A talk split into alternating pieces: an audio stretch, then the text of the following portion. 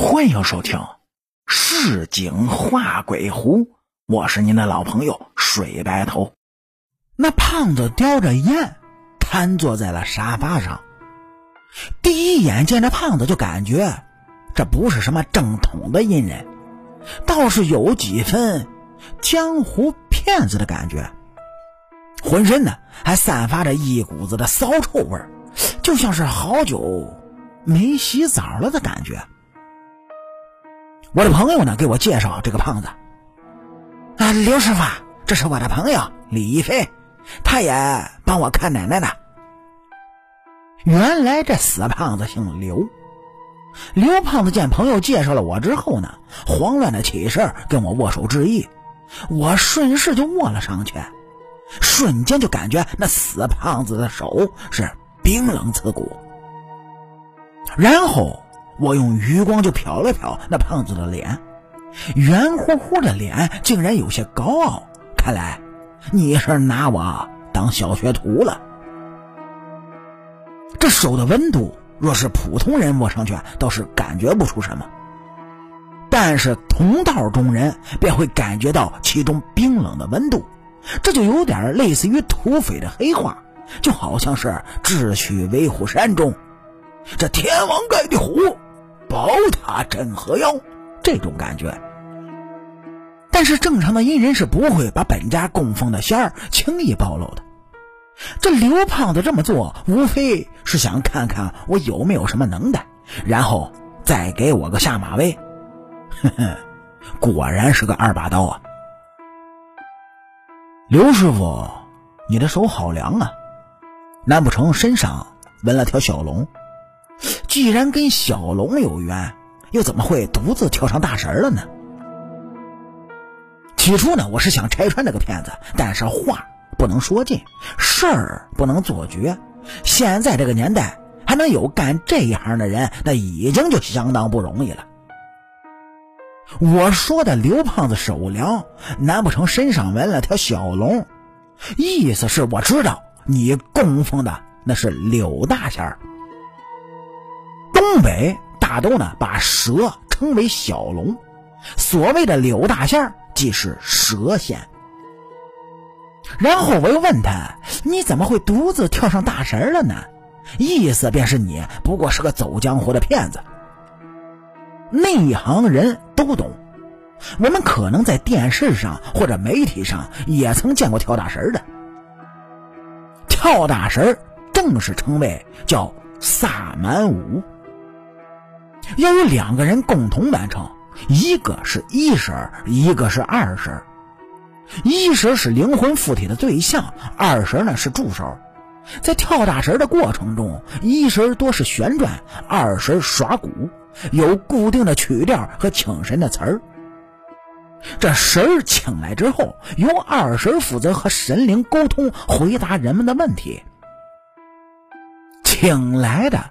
有时候是所谓的仙儿，有的时候呢是死去人的灵魂。所以那个刘胖子一个人跳大神，正是我刚才笑的原因。那刘胖子被我这么一问，不由得就是一惊啊，慌乱的就撒开了手，尴尬的笑了笑，说：“啊啊啊，呃，李师傅。” 这开的啥玩笑？这不来帮帮忙吗？我的朋友被我俩的对话搞得是丈二和尚摸不着头脑，我也顾不上跟这胖子扯皮了，径直就来到朋友奶奶的床前。只见老太太是眉头紧锁，干瘦的身躯抖动个不停，嘴里好像还哼哼唧唧的。我一把就拉过朋友，说道：“那个老人家这个样子。”有多久了？朋友思索了几秒，嗯，有两三天了吧。我奶奶多年卧床不起，这吃喝拉撒的都在床上。两三天前，突然半夜里就开始哼哼唧唧的。这送到县医院检查了一圈呢，嗨，这大夫也没检出个一二三来。然后就一直这样到了现在。这。老太太应该是碰到什么东西了，望着窗外的鹅毛大雪还在下个不停。这时候的我的余光刚从窗户玻璃上挪开，似乎一瞬间就看到了什么痕迹在那玻璃上。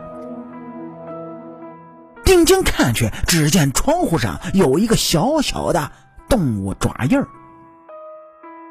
那个，你家里养猫或者啥了吗？没呀，我家里啥也没养。此时的我心里基本上已经确定，老太太是被什么东西给粘上了。我又仔细用鼻子嗅了嗅，才发现原来刚一进门的骚臭味儿不是胖子的，而是有其他东西。而这东西呢，正是呢那黄鼠狼，黄大仙儿。而且那黄鼠狼此刻很可能就在这个屋子里。那个，大家都出去吧，没啥事儿啊。我一边说着，一边摆手，示意屋子里的人都撤出去，生怕就惊动了这只黄鼠狼。等人都出去了，回头发现那胖子竟然不知什么时候倒在了沙发上。睡着了，我也没时间搭理他，就让他在那睡着吧。人们都走出了房门，我急忙把朋友叫到一边，就说道：“那个，你去村里啊，找谁家有大鹅的，抓两只过来，把嘴绑上，别让它叫。然后呢，装点鹅粪过来。哎，记住啊，越多越好。哎，对，再买一挂鞭回来，快去快回。”过了大概十多分钟呢，朋友拎着两只五花大绑的大鹅、鹅粪还有鞭炮就回来了。那行了，什么都不缺了。我用鹅粪就把门口都铺上，然后预留了一个出口，把两只鹅呢放在那里，又让朋友拎着鞭炮进屋去了。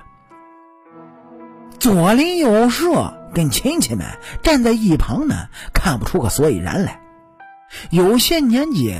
稍微偏大一点的长辈似乎看出了端倪，在一旁这么交头接耳的嘀咕着。我的朋友也是十分不解。我现在也没有时间跟他解释。行了，都别管了，一会儿你就知道了。我催促着朋友抓紧了布置。等朋友拎着鞭炮进去了屋子，我找来了两团棉花，就塞进了老人的耳朵里。然后是冲着屋子里各个角落喊道：“大仙儿，你就打哪儿来回哪儿去吧。这老太太跟你无冤无仇的，你霍霍她干啥呀？回头我让这家给你烧点香，你回去接着修炼吧。”我说完这些话，自己都有点想笑。不过当我说完这些话之后，那东西似乎也有点通情达理。只见老太太的抽搐没那么厉害了。看来这东西有要走的那么一点意思。谁知道这个时候，那个该死的胖子他居然醒了，揉了揉惺忪的睡眼，呲啦，就划着了一根火柴，点了一根烟。这刚抽了第一口，然后只见那火柴是不偏不倚的，正好就落在了朋友手中的那挂鞭炮上。我跟朋友就望着那挂鞭炮被点燃了，大事不妙，坏了！随之而来的就是屋子里噼里啪啦的鞭炮声响，屋外的人们都看愣了。哎呦妈呀，这是干啥呀？打仗了！而这刘胖子被吓得是四处逃窜，好像杀猪一样，是呜嚎的叫着。黄大仙呢，多数时候。要用来请走，买鞭炮只是备用的措施。好在请不走之后赶走它。一是巨大的声响可以吓走黄鼠狼，二是鞭炮的火药里面还有硫磺以及燃烧后的烟，都能刺激到黄鼠狼，让它离开。本来呢和和气气，大家是好说好商量的，结果就被这死胖子这一搅和。那就没得谈了，只能是硬着头皮往外赶了。鞭炮声噼里啪啦的响了半天，可算停了下来。这屋子里面是烟雾缭绕，呛得人喘不过气来。我朋友怕奶奶被烟雾呛到，是急忙走过去看看老太太的情况如何。哎哎，小费，我奶奶好像没事了。我也闻声过去看了一下，老太太确实好转了，没有再抽搐，而是安稳的睡在那儿。我心想，这只黄鼠狼应该是走了吧。我的眼神回到烟雾中，搜寻着刘胖子的身影。哎，那死胖子呢？怎么也不叫了？烟雾缭绕的，也看不清楚屋子里面的情况。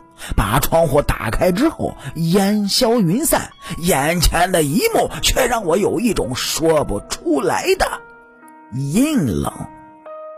到底怎么了？到底是怎么了呢？嘿嘿，那么就听咱们接下来的故事。